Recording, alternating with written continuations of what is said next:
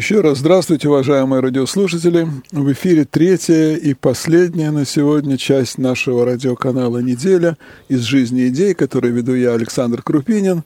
И Ар- Артем Гравин. Артем Гравин, кандидат технических наук, э, богослов и философ, который нам поможет сегодня узнать много нового и интересного о таком понятии, как имя.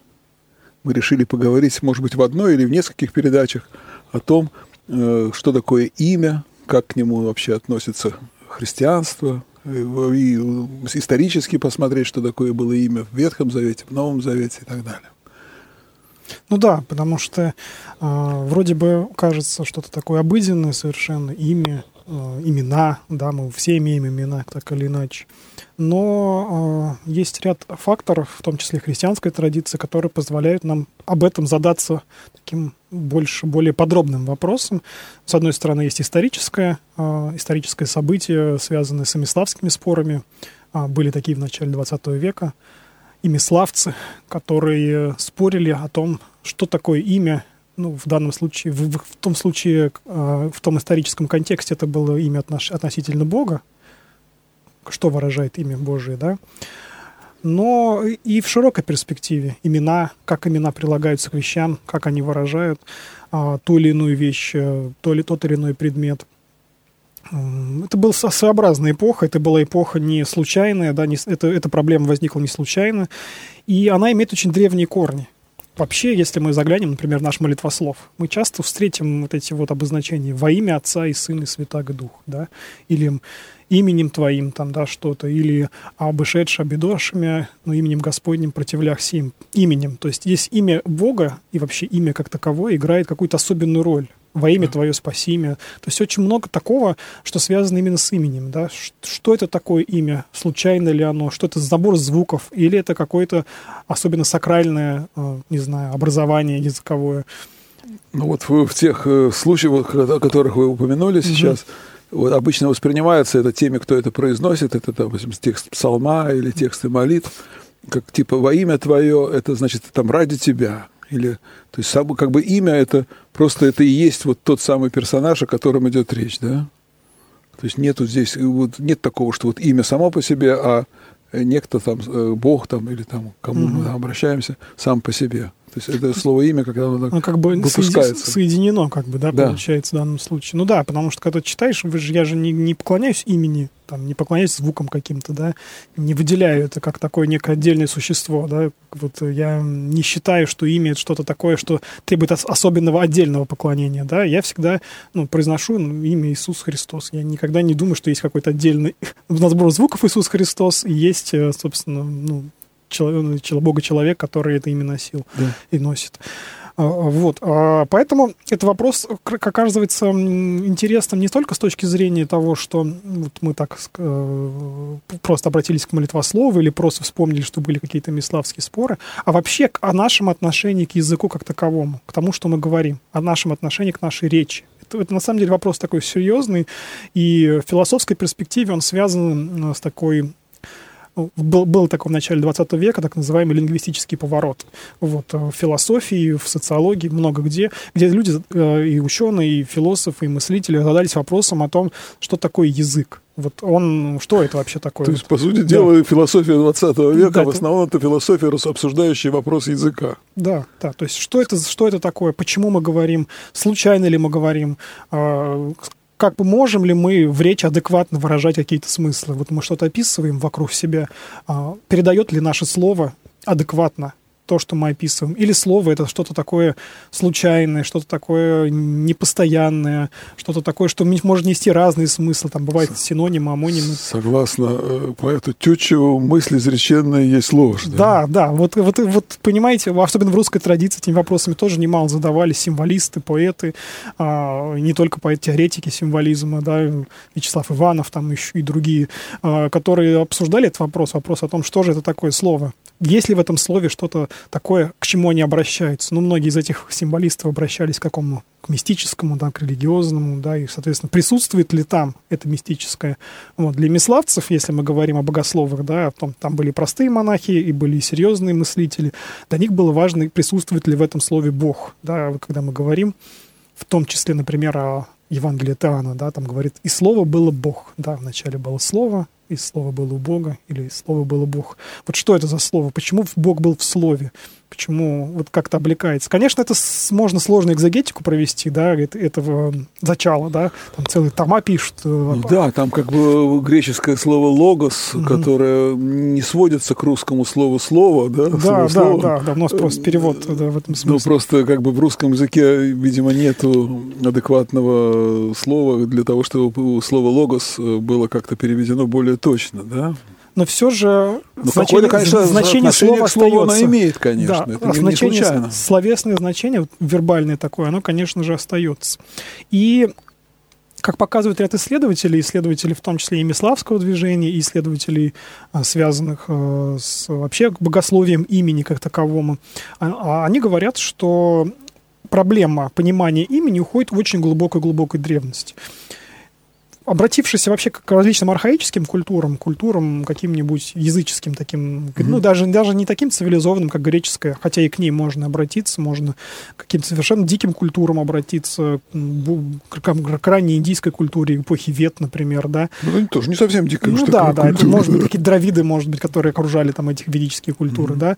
Так или иначе, мы сталкиваемся с идеей того, что имя человека или имя божества или духа, это что-то такое, что участвует в магической практике. Конечно. То есть имя это, если знать имя по этим по этим практикам, да, то этим существом или этого духа, этого человека можно управлять, и можно призывать его, можно, если правильно его произнести, то есть знать имя не только с точки зрения звуков, но и с точки зрения, когда произносить, как произносить, какое сочетание может быть у звуков, так или иначе. Соответственно, тут особое почтение к имени вообще у древнего человека. Древний человек очень сильно считал, что, ну, почитал имена. А, более того, ну, до сих пор остается отголоски этой практики даже в христианской традиции, но когда мы, например, крестимся в некоторые, ну, если мы крестимся во взрослом возрасте, некоторые люди меняют имя. Ну, при, при крещении получают новое имя. Или когда монах постригается, он точно берет себе новое имя. То есть, он не берет себе новое Ну, не берет, да. Ну, Ему дают новое Нарекает, да. да. Ну, он может, конечно, там поучаствовать как-то в обсуждении, какое оно будет, но считается... Ну, теоретически... Да, теоретически, да. То так или иначе, его новое имя означает новую жизнь в любом случае. То есть имя это что-то такое, что определяет его, его какую-то суть, наверное, внутреннюю, как человека, как э, того, кто э, так или, ну, так или иначе сообщается с Богом. Мы знаем, что наши имена, например, э, как правило, в нашей русской традиции православные связаны с какими-то святыми честь святых называют чаще да. всего. Это особенность такая русской традиции. Не во всех церквях православных так делают, но у нас точно это, это так. И здесь через имя получается некая связь с, с теми святыми, о которых, которые считаются нашими покровителями, у кого какой, да, там так или иначе связывает, ну, бывает поздравления с именинами, то есть в любом случае через имя эта связь как-то ну, происходит, да. Но если вернуться в архаические времена, а, вот, вот такое отождествление имени с а, неким содержанием да, человека, или как это назвать, с сутью его. Сущность. Сущность. Ну, сущность слова слишком такое абстрактное, может быть, да. Ну, что, ну с его какой-то внутренностью, да, внутренним его вот э, как таковым. Я. Да, и внутренним я можно назвать, да. А с другой стороны, было, столкнулось с определенной проблемой в библейском контексте. Я хотел бы сейчас подвести к одной истории, которая не с самого начала книги, э, библейской книги, да, идет, а уже чуть-чуть подальше. История, когда Моисей встретил Бога. Вот этот момент, э, ну, как встретил, лицом к лицу, конечно, там в этом момент, этой возможности не было, но Бог себя открыл Моисею. И Моисей задал ему один вопрос. Вопрос, который звучал так, э, открой нам свое имя, да? Вот там, конечно, длинная история, почему он спросил, там, что, что нужно было, это имя нужно было там для народа, как, как я себя назову и так далее. Но у этой истории есть контекст не, не, не, чис, не чистого любопытства. То есть Моисей не из любопытства спросил. И не из-за того, что а, нужно как-то обязательно тебя называть. Ну, не в, не в том смысле, ну как же мы будем просто Бог назовем. Нет, тут есть момент такой, что действительно Моисей жил в окружении языческого мира, где знание имени Бога подразумевало вот как раз-таки возможность его призывания, некого, может быть, какой-то степени использования, управления. И Бог э, открывает ему свое имя таким образом, что использовать его невозможно. Э, в нашем переводе, когда мы читаем там синодальный перевод, там перевели «я есть сущий», да, то есть он отвечает ему принципе, довольно конкретно. Но если рассмотреть э, то тетраграмматон, как на иврите, да, на То есть четыре, четыре буквы. Четыре буквы, виду, да, да, которые он действительно открыл, которые не через греческий перевод прошедшие, а, скажем так, в оригинале, ну, как бы, что он сказал в оригинале, конечно, что он сказал в оригинале, мы не слышали, но ну. то, что мы читаем, да, а, в, в этом тетраграмматоне, то а, мы обращаем внимание, что он говорит какую-то ну, не, кому-то может показаться, что это уход от ответа. Кому-то может показаться, что это что-то такое странное и парадоксальное. Он говорит, я есть тот, который я есть.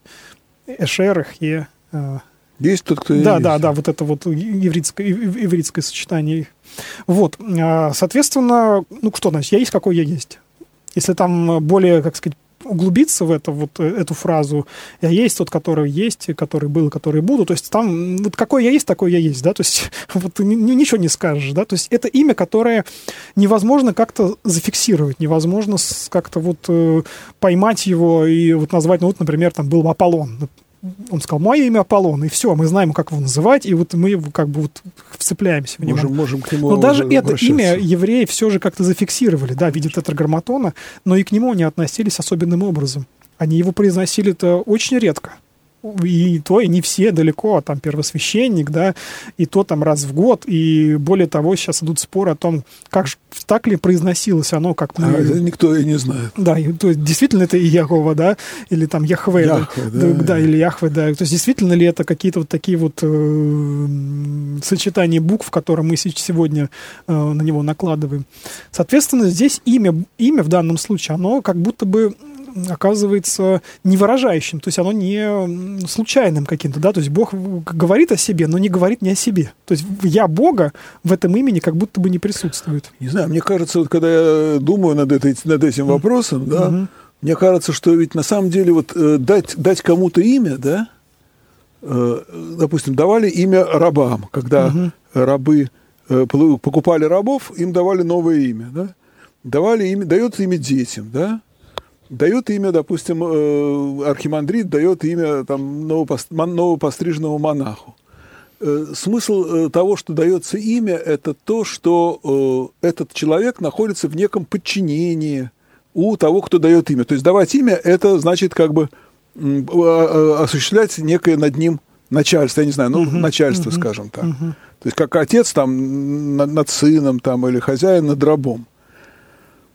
А э, у Бога-то кто, ему, кто Богу-то может дать имя? Ну, мне кажется, что Богу как таковому имя просто и не нужно. Потому что никто, никто ему это имя он ни у кого не, не является в подчинении, никто, никто ему это имя дать не может, да? Поэтому он как-то просто сказал, что вот, ну, я есть, кто есть, как бы, и вот вот такое мое имя. имя. Такого имени, которое бы кто-то ему сверху дал и сказал, вот ты будешь так называться Аполлоном. А, угу. а вот Аполлон, это откуда он взялся? Это же как бы люди сами это создали, это, этого бога, или там ну, любые там древние какие-то языческие сказать, божества, они созданы людьми по своему образу и подобию, и люди могли им давать имена. И как бы они, тем самым, что они им давали им имена, они над ними и властвовали. То есть фактически не боги властвовали над людьми, а люди властвовали над богами.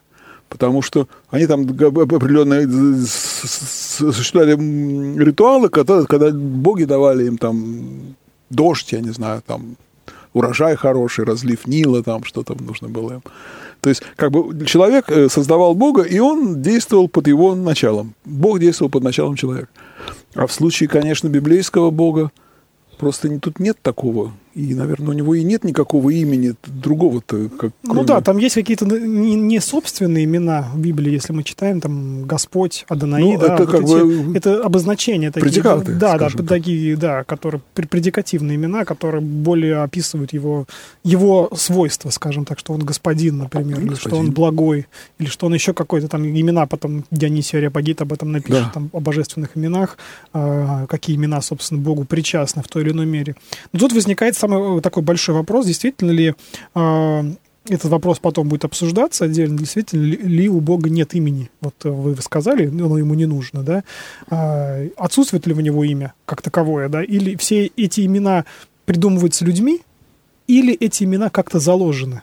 А, например, имя, как сказать, есть ли у него какой-то источник в Боге, да, скажем так, есть ли у Бога имя, которое было до творения, например, и так далее. То есть имя это что-то такое, что действительно дается людьми, или что-то такое, что содержится в сути человека, скажем так, понимаете? Человека или Бог? Ну, в данном случае Бога, да, если мы говорим о Боге, да, что что-то есть в, в, в Боге, что-то такое, что в имени его выражается. И вот спор о том, если имя привязано ли имя непосредственно к сути или не привязано, оно как, он как раз очень был древним спор. Вот, например, в античной философии спор между Платоном и Аристотелем. По большей части он был тоже, он тоже был с этим связан, связан с э, реальностью тех букв и звуков, э, которые выражаются в имени, или с его, с его нереальностью как таковой. И э, вы знаете, здесь эм, помимо прочего, здесь есть такой и богословский аспект совершенно, потому что а, ну, когда мы говорим об именах, и когда мы, например, обращаемся к тому же молитвослову, да, когда мы произносим какие-то слова молитвослова, мы задаемся вопросом, а почему мы произносим именно эти слова в молитвослове? Почему мы именно так называем Бога? Почему мы не придумаем себе новые названия, да, новые имена, новые обозначения Бога, новые какие-то ему предикаты? Почему мы не можем легко, так сказать, сочинять эти вот, э, ну, перепишем молитвослов заново, перепишем Библию заново, там, да, или еще что-то в этом роде? То есть мы задаемся вопросом, насколько текст, насколько буквы и звуки, которые содержатся в тексте, привязаны к реальности, которую они выражают. Вот, то есть здесь такая вот э, разница и взаимосвязь между внутренним и внешним между содержанием каким-либо, да, и внешним его а, в той или иной мере. То есть это касается не только имен, но и вообще любого, люб, любых слов, Вообще которые, любой, конечно, да. То есть это, это показывает, как, касается вообще всего. Касается, ну, не всего с точки зрения языка, всего употребление языка, не знаю, употребление тех или иных слов. Они же, э, слова по большей части состоят из имен тех или иных предметов или имен тех или иных действий, то есть или процессов, которые протекают. То есть имена, имя это какая-то такая вот базовая структура э, языка как такового. Тут могут быть совершенно разные подходы, как угу. уже вы уже сказали, что могут быть совершенно разные подходы. Например, каббалисты, да, каббала да, такой да. старинный еврейский не знаю, можно, ну, древний, можно сказать, угу. древний еврейский образ мышления, мышления, когда э, Библия рассматривается не как просто источник информации какой-то, а то есть там рассматривается каждый, сколько, какое количество слов, угу. какое количество букв, там, что какая буква означает, э, какая цифра что означает. То есть, и, и на основании этого делаются какие-то там выводы. Не знаю. Ну вот э, Библия этим вопросом задавалась, в принципе, с самого начала. Я перескочил один сюжет, связанный с именами, и обратился к, к истории с Моисеем, э, для того, чтобы показать различные подходы. То есть я вначале обозначил языческий подход, где ну, такое отождествление, да, по факту, между именем и содержанием, так назовем, да, и библейский подход, где содержание все-таки в имени не совсем выражается, по, по крайней мере, по отношению к Богу. То есть Бог, по крайней мере, в своем имени, ну, не может быть полностью пойман, зафиксирован. То есть нельзя сказать, что вот это имя, оно, то, то описание даже, которое он себе дает, Бог, да, какой я есть, там, или как, или Господь, это описание исчерпывает его. Оно его не исчерпывает. Оно, имя оказывается все равно каким-то таким, ну, вот, каким-то определенную часть его показывает, будем так это называть. И библейский э, сюжет, который был раньше по книгам Библии, да, если обратиться к книге Бытия, связанный с именами, это сюжет о, об Адаме. Угу. Собственно, книга Бытия еще, еще, так сказать, грехопадения не произошло, но уже есть Адам, уже есть первый человек. И происходит ситуация, которая как раз-таки э, для тех, кто занимается богословием имени, оказывается очень важной. Ситуация, когда Бог привел э, к Адаму животных. Ну, тогда, в принципе, все сущее, что было, это были животные, по большей части, там, ну, какие там, кто что он еще творил, растения, да, и попросил, э, Бог, Бог попросил Адама всему дать имя. И возникает вопрос, зачем это было сделано? Что Бог сам не мог, так сказать, э, им, дать имена и сказать, Адам, вот, этого зовут там кошка, это, этого собака, это там, не знаю, лев и так далее. Ну, так, по всей видимости, я так понимаю, что этим подчеркивается как бы именно то, что раз, раз Адам дает имена им, значит, он в какой-то степени над ними властвует.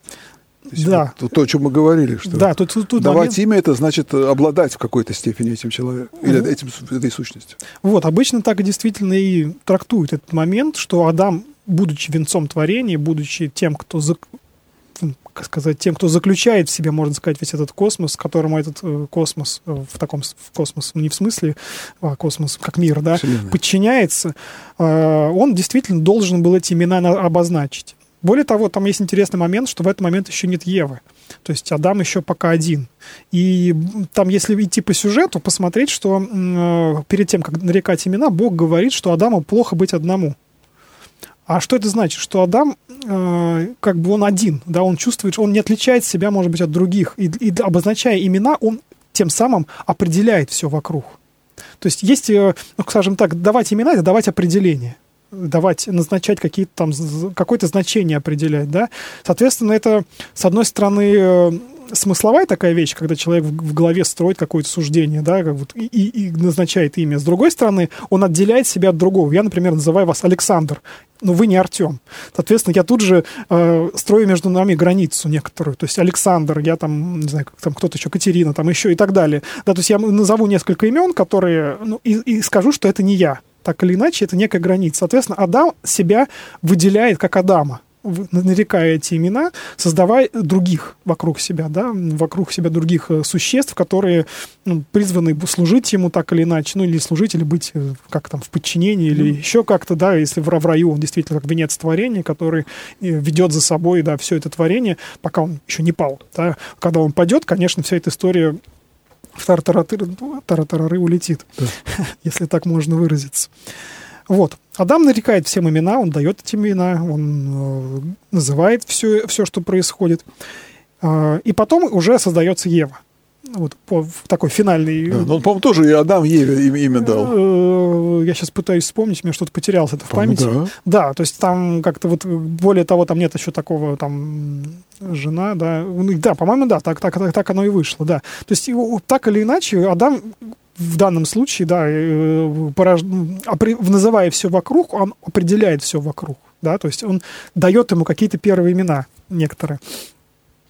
Это интересно с той стороны, что имена оказываются вот таким с одной стороны, неким таким, такой границей между людьми, да, то есть это, это важная такая часть, которая делает нас э, цельными, нас определенными, конкретными, то есть не размытыми какими-то, да, человеками, да, или там людьми, а вот именно вот такой-то, такой-то я, да. Ипостасными. Ипостасными, да, если мы выражаемся богословским языком, это что, что подтверждает нашу суть. Mm-hmm. А, Причем, если мы сейчас вернемся в какую-то современность, даже сейчас, да, называя там имя Артем, ну или Александр, да, я все равно, ну, когда к вам обращаюсь, я, я не говорю ко всем Александрам в мире.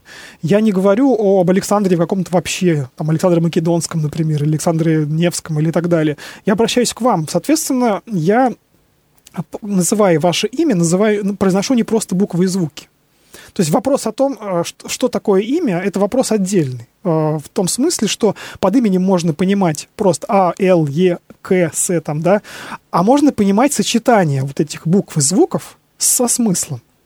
Вот э, имиславцы, которые, о которых мы уже упоминали много раз сегодня, мы поговорим о них отдельно, может быть, даже не сегодня, да. а в другой передаче, они как раз-таки и задавались вопросом, есть ли в этом имени, когда мы произносим какое-то имя, Александр, Артем, помимо букв и звуков еще как, как ну, смысловое пер- содержание. Первое, что бросается в голову, приходит в голову, то, что Александр имя греческое, угу. и которое переводится с греческого языка, к примеру, как защитник людей, да, Александр. Да, да, и Артем да. там это посвященный Артемию, Артемиде. Артемиус там без, э, не безупречный, а без, да. ну там как-то связано с, с безболезненной или что-то в этом роде. То есть мне вылетело с головы. Какие-то, да. видимо, как какие-то, ведь, ну как вот, допустим, ну, имена дают э, в таком, в, в, в древнем, в архаическом обществе, да, я не знаю, у индейцев, да, угу. там, один называется там белое колено, другой да. там, там танцующий с волками, да, там, третий там называется «Девять медведей». То есть берется как вот человек, когда рождается, у него имени вообще никакого нету.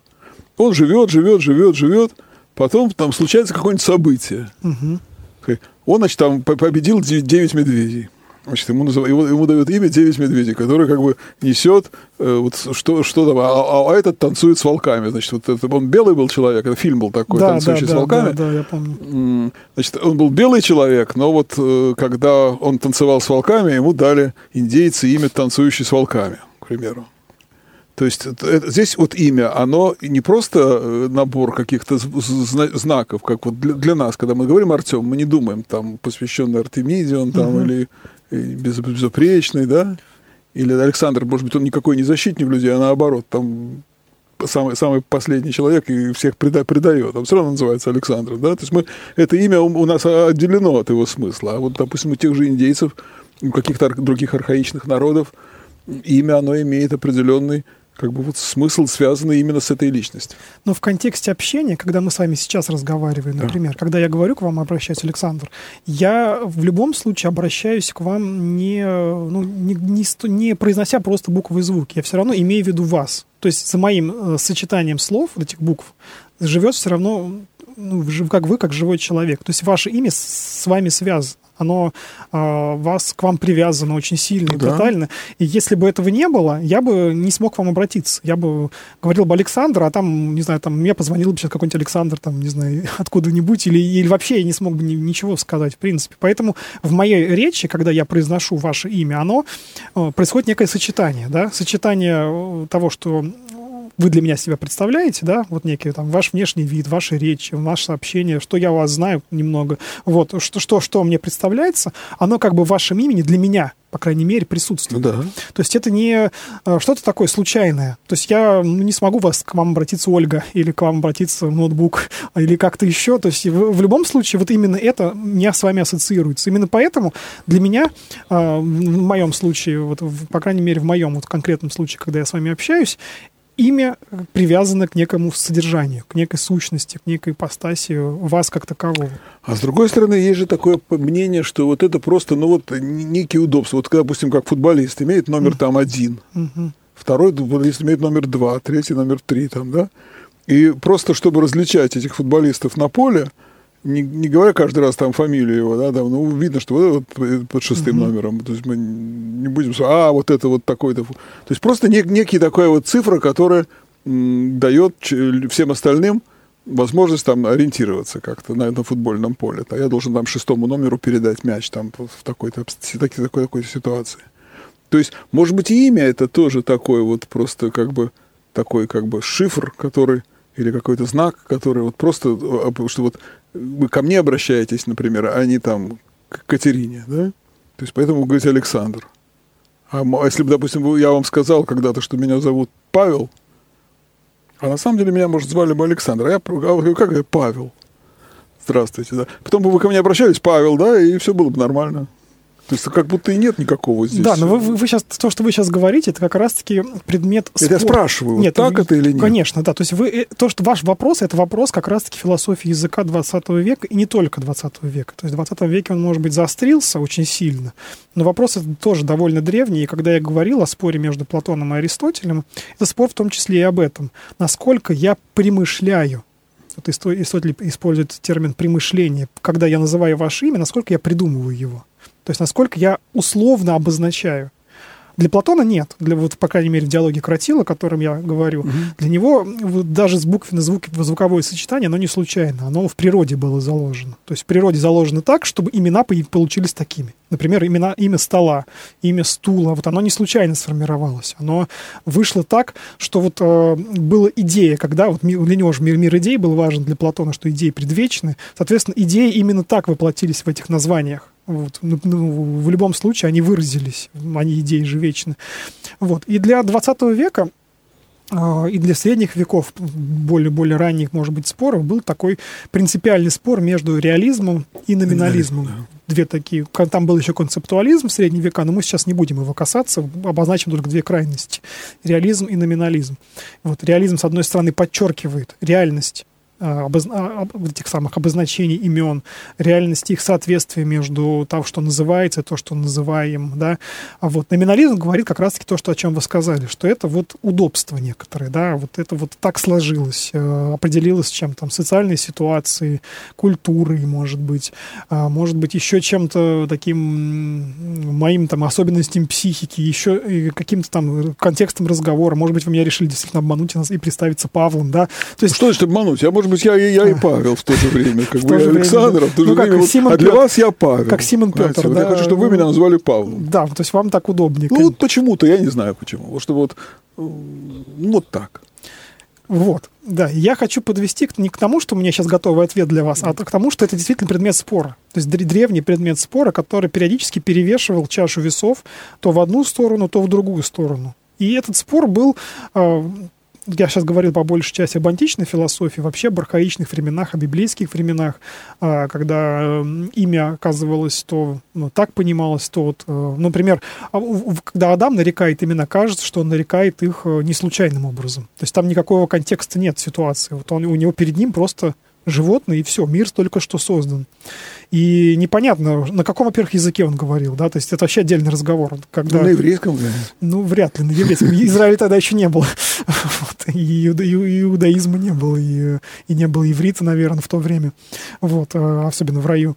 Что это, что это за язык был? И более того, этот язык был еще до вавилонского столпотворения, да, то есть еще не произошло вот этого рассеяния, да, не произошло вот нет этого непонимания разных языков между собой. То есть некоторый первый язык, да, вот э, ряд э, философских традиций говорят о том, что язык, Адам говорил на том языке, который как раз-таки адекватно мог выражать. То есть, если мы сейчас говорим, например, как вы говорите, там, я могу назвать это стул столом, там, и так далее, и неадекватно выразить как-то, да, а стол вот какой-то круглый, а я привык к квадратным столам, да, вот он неадекватно выражает. Или там, я не знаю, назову какого-нибудь носорога бегемотом, просто перепутая случайно там, да. Так вот, э, были и мистики, ну, вы каббалистов упоминали, вот, а были не только каббалисты, но и в христианской традиции были исследователи, мыслители, философы и богословы, которые говорили, что как раз-таки Адам разговаривал на том языке и подбирал такие имена, которые вот находили это соответствие. Вот он, его язык, его речь, она была нам недоступная в данный момент, потому что мы уже живем после Вавилона, после грехопадения, еще более раньше, и мы, у наш язык, он такой немножко хаотичный, такой вот весь вывернутый, свернутый во все стороны, поэтому mm-hmm непонятно, да, как он, как вообще с ним, как, как вообще с ним взаимодействовать. Есть и другие события, в, по большей части в Новом Завете, я бы хотел к ним обратиться. Это феномен, э, например, голосолалии, да, когда говорили на языках. Что, на каком языке они говорили? Тоже вопрос, да, возникает.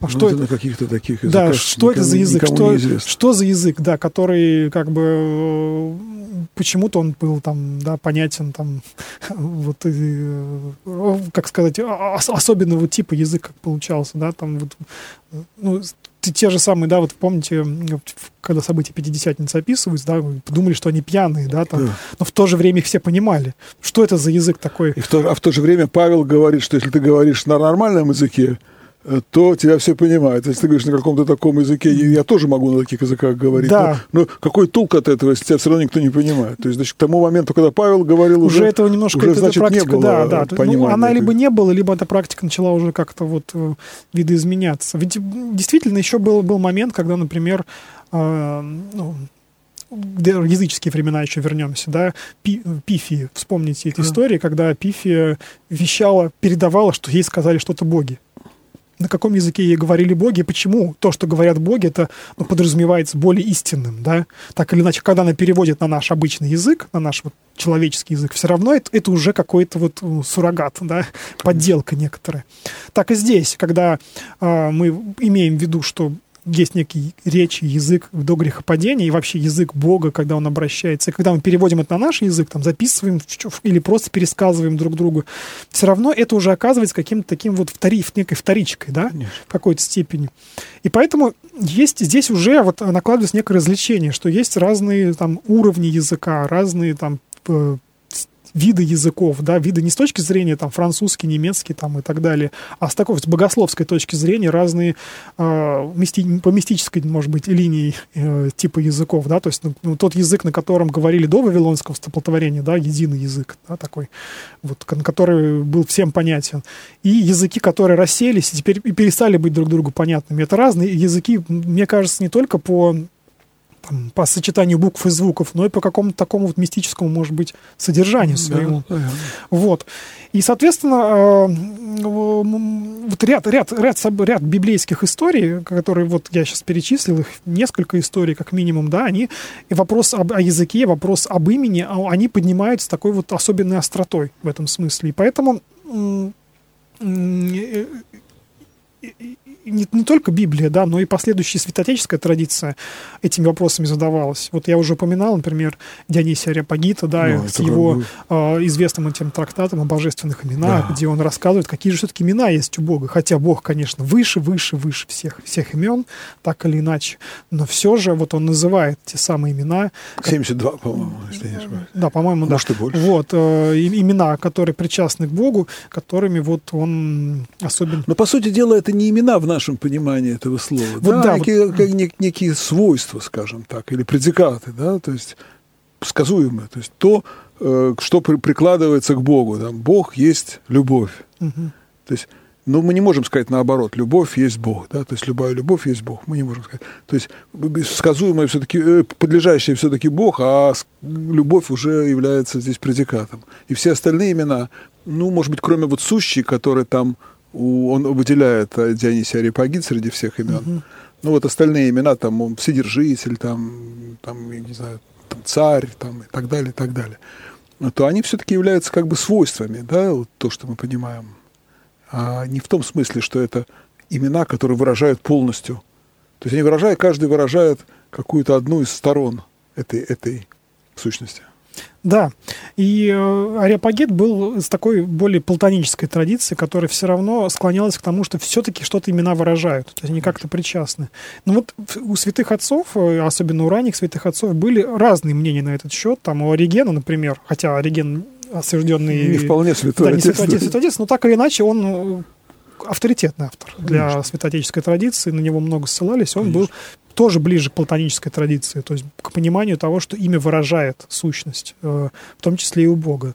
А каппадокийцы отцы были с противоположной стороны, да, заходили, они говорили более таком номиналистическом понимании имени, о случайном его, да, более больше случайности, но нужно учитывать контекст, в каком говорили каппадокийцы, там же был э, спор с еретиком Евномием, да, который э, пытался сказать, что вот Бога можно описать э, в полной мере, то есть можно так, на, на, на, на, так сказать, на, назвать столько ну, ряд там определений, например, и сказать, что вот этим Бог исчерпывается.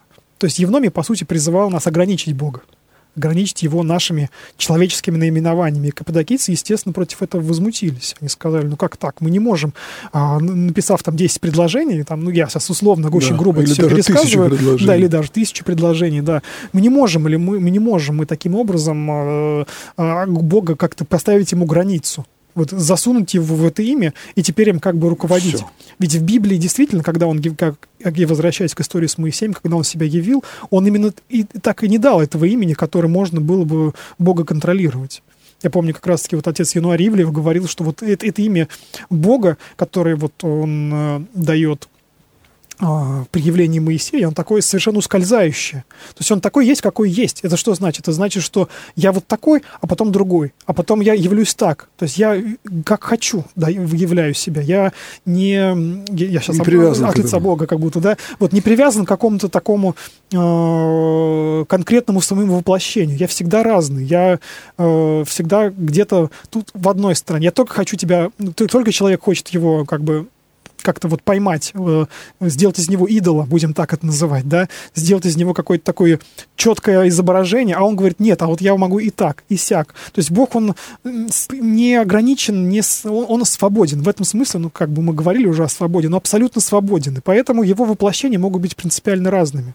Поэтому, когда мы как засовываем его в какие-то там строгие определения, да, в определении, в описании в строгие, в изображении в строгие, и говорим, что вот только так, а не иначе, вот э, как раз-таки история с явлением Бога, она это все историю, она эту идею опровергает. Она как раз-таки дает возможность некого свободного восприятия Бога, да, то есть его имя, оно оказывается таким вот открывающим, может быть, свободную его часть, его, его свободу внутреннюю. Да, и еще надо сказать, что в Ветхом Завете имя, оно во многом связано с, еще с таким понятием, как слава Божья, да? Мгм, мгм. То есть, э, вот что такое, или шахина, да? Да, там был На- Шахина и Кавод, но мы сейчас о Шахине На еврейском поговорить. Да, языке, да? да. Мгм, То есть, вот, э, что Шахина, она, она жила там в ковчеге Завета, да? мгм. То есть, это что-то такое было, то есть, это не сам Бог, да, а это то, что, может быть, более поздним языком паламизма, можно сказать, энергии, энергии, Да, да, энергии да, Божьей, да, да? да. И то же самое в храме обитала Шахина, да? И которая могла вот в каком-то какой-то случае взять и покинуть этот храм, да, могла. И что имя, имя и вот э, слава, то, что называется славой Божией, то, что называется именем Божьим, это в Ветхом Завете фактически очень близкие понятия, да? То есть некая божественная энергия, может быть, можно так сказать. Да, вот как раз-таки вы очень точно обозначили то, о чем задавали семиславцы. Можно ли имя Божие, вот в этом понимании, которое вы сейчас говорите, не вот в том понимании, в обыденном нашем понимании, да, вот в таком в предикативном или в еще каком-то, а, связать с энергиями Божьими? То есть вот имя, которое Бог в себе дает, это его энергия или нет? Вот этот вопрос, он, конечно, будет занимать э, более... Мы об этом сегодня уже не будем говорить, Да. более, более позднюю традицию. Может быть, в следующий раз мы обозначим.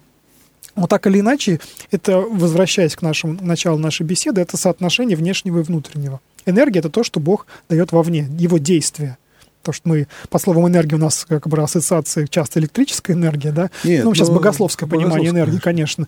Энергия как де- действие как таковое. То есть Бог действует, в том числе говорит, в том числе открывает себя в имени. Вот эти вот его действия, как они соотносятся с ним самим, да?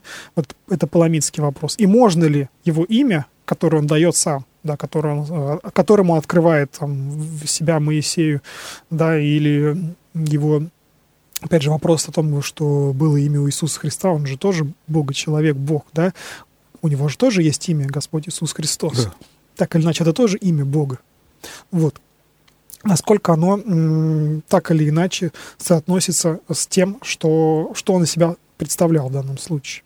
Вот противники имяславия, имяборцы, ну или м, имяборцы, это, конечно, грубо я сейчас выразился, но противники имяславия, хорошо, а, они как раз-таки говорили, что вот есть Иисус Христос, но есть Иисус Новин, да, то есть есть разные Иисусы, как минимум. То есть, а, а, и мы видим, что здесь э, Ну, что? есть определенная связка между, э, даже не связка, определенная важность понимания имени. Вот я сейчас, когда мы обсуждали имя э, с точки зрения, с одной стороны, сочетания звуков, а с другой стороны, с точки зрения того, что эти звуки могут содержать некий смысл, да. Вот если мы имя и смысл э, в имени находим внешнюю и внутреннюю оболочку, о, внешнюю оболочку и внутреннее содержание, и считаем, что они составляют имя, это одно понимание. А если мы имя сводим только к буквам и звукам, это другое понимание. Да. И вот эти два понимания, как я уже сказал, они в истории и мысли, и богословии, и философии периодически боролись между собой, спорили, говорили о том, как оно понимается, как оно не понимается. Вот. И так это дошло во многом до 20 века. С другой стороны, есть э, не библейский контекст, который я еще, может быть, сегодня хотел тоже, тоже, обозначить, но контекст э, молитвенной практики. Вот э, молитвенная практика, если мы очень кратко опишем то молитвенную практику, которая вот в нашей православной традиции принята, исихасская молитвенная практика, да, с э, различными уровнями молитвы, да, когда мы говорим, что есть молитва словесная, вот когда мы произносим обычные слова, и обычные имена называем, там, Богородица, Иисус, Господи Иисусе Христе, Сыне Божий, да, там Иисусова молитва, если мы говорим о ней. Есть так называемая умная молитва, которая не требует произношения слов. Вот интересно, тут возникает интересный момент. Эта молитва является, да, вот некой речью, да, в данном случае, в, в, наш, в, в каком-то понимании, или э- это что-то мистическая речь какая-то или нет? Вот, Ну, не ну, знаю, я так понимаю, что умная молитва это как бы та же самая молитва Иисусова, только которая произносится, как бы она сам, сам, сама по себе где-то течет у тебя в мозгу. Ну вот в а мозгу или она течет, или как-то ну, она где-то мистически течет, там, да, течет где-то, но течет. слова-то те же самые. Но слова, э, как бы они, м, вот понимаете, когда там э, апостол Павел говорит, непрестанно молить, что это значит? Это не значит, что непрестанно говорить «Господи, помилуй», Ну, вот именно языком, да? это как другая, да, тема. непрестанно произносить одни и те же слова. И Конечно, когда мы нет. читаем те же самые сихасские трактаты, мы, э, мы можем обратить внимание, что там э, вот на высоких уровнях вот этого молитвенного делания, опять же, произнесение буквенно-звуковое произнесение имен, да, вот э, и- имени Бога, там, например, оно э, отходит на второй план. То есть здесь молитва, моли, молитва это что же обращение, всегда да. обращение, это всегда речь, это всегда говорение с Богом. Она здесь становится не буквенно-звуковой, а какой-то смысловой, что ли, я не знаю. Вот. И здесь тоже возникает вопрос о том, а, как, какого здесь плана имена, какого здесь типа имена. Были мыслители, которые говорили, что, а, опять же, если говорим о русской философии, в русской философии, в принципе, такие мыслители были, вот, которые говорили о том, что а, эти вот высокий мистический уровень, да, уровень высокий, высокий уровень молитвы, о котором мы сейчас обсуждаем, это как раз-таки некое приближение к тому языку, которым, о котором говорил Адам, да, лингва Адамика так называемая, да. То есть э, это язык смыслового типа, это дру- другого типа имена, понимаете? А что говорят сами исихасты по этому поводу? Ну, вот у исихастов богословие имени сильно не развито было, все же, если мы говорим об исихастах византийских. Нет, но если, допустим, взять вот отца Сафрония Сахарова, к примеру, вот у, Сафрония Сахарова, у Сафрония Сахарова было близко позиция к Имиславию как раз-таки. Он, да. он, он, он, он близко очень был к пониманию такому, что имя мистично во многом. И был у него, по-моему, в этом работе о молитве, у него есть такая небольшая книжечка, по-моему, был там такой момент. Там относительно... есть, там совершенно четкая есть фраза, я, которая, когда я угу. еще был да. новоначальным христианином, она меня повергла в изумление, потому что он сказал, что а имя само и есть Бог, там написано. Да, да, да. Ничего себе. То есть у него, да, у него эти, да, как, ну, как Иоанн Кронштадтский, например, да, если мы вернемся чуть назад. Но вот Сафроний, да, он говорит как раз-таки о том, что имя выражает Бога побольше, во многом. Но тут у него есть некоторые оговорки, которые в трактате раскиданы, что это имя не совсем имя наше обычное, да, ну, не имя, которое произнесено обычной речи, там, между делом, случайно, ну, да. а это имя вот в каком-то таком мистическом смысле. То есть здесь есть разделение имен. То, что я вот как раз-таки пытался сказать, что есть э, язык разных типов, но есть и имена. Имена, составляющие этот язык, тоже вроде как разных типов. Если это считать таким образом, то можно сказать, что э, вот можно прийти к тем выводам, к которым приходит Сафроний Сахаров. Если так не считать, то можно не прийти к этим выводам. Можно, например, согласиться с Григорием Низким и сказать, что имена это действительно такое примышляемое, случайное и так далее. Ну, ведь, наверное, нужно расщ... А, оценивать, если Саф... А, отец Сафроний Сахаров, он не шарлатан, да, он действительно опи... описывает... Практик, конечно, практика да. описывает да. действительно то, что он испытал, угу. то, наверное, нам имеет смысл ему довериться, да, и сказать, что раз, раз он это испытывал, значит, наверное, так оно и есть. Ну, понимаете... Тем более он входил в какую-то традицию, он не был Конечно, да, самопальным. Да, там, это, афонская э, традиция, да, есть, от, от, от ну, Силуана Афонского. Афонского, да, да, да. ну, какая-то известная древняя афонская традиция, которая еще идет там от исихастов византийских. Я думаю, что нам нет смысла в этом сомневаться. Вот, э, может быть, на следующей передаче мы подробнее проговорим уже непосредственно миславскую традицию, миславские споры, mm-hmm. больше, больше коснемся и попробуем задаться вопросом, почему, собственно, они случились и почему они стали такой, таким, такой, ну, на самом деле, они стали яркой, яркой такой драматичной традицией, драматичным событием в истории нашей церкви, потому что это был действительно большой-большой спор все же богословский спор, который ну, тоже при, привлечен император был, привлечены были монахи, которых там прогнали там, с этого Афона. Вот, и э, действительно это был а, очень важный, важный с точки зрения спор, не с точки зрения просто такого академического богословия, нет. Это важный спор с точки зрения нашего отношения к, нашим, к тому, что мы говорим. Конечно. Ведь э, сегодня очень часто, даже если мы сейчас отвлечемся от всей истории, от богословия, от Библии, там, да, мы не следим, ну, что называется, за языком. Да? Нам кажется, что, что бы мы ни сказали, эта вещь такая ну, слово я так выразился, вылетело, я случайно, ну, вылетело слово, ну, проговорился, ну, там сказал, ну, понукал, вот сейчас, как я в микрофон, да, сказал вот и, и так далее. То есть я а, много, множество говорю слов, э, или не я, или люди говорят слов, и не придают такого значения своей речи, как, например, какое значение придавали те же самые люди библейского периода. Да? Они понимали, что сказанное лишнее слово, оно может там, изменить жизнь, оно может повлиять на жизнь, оно может на сознание повлиять. То есть наше отношение к языку как к чему-то реальному, а, оно поставлено сегодня под сомнение. То есть оно по большей части, даже философия языка, там, европейская философия языка, она склоняется к пониманию языка как чего-то такого совершенно постоянно такого переливающегося, бурлящего, но случайно. Такого стахастичного, хаотичного совершенно. Вот. Я думаю, что эти вопросы мы как да, раз таки ну в следующий что, раз время уже наше подошло обсудим. к концу, наверное, да, будем заканчивать. И вопрос имени мы еще обсудим в следующей передаче. Да. А пока мы прощаемся с вами, Александр Крупинин и Артем Гравин. До новых встреч, уважаемые радиослушатели. Всего доброго.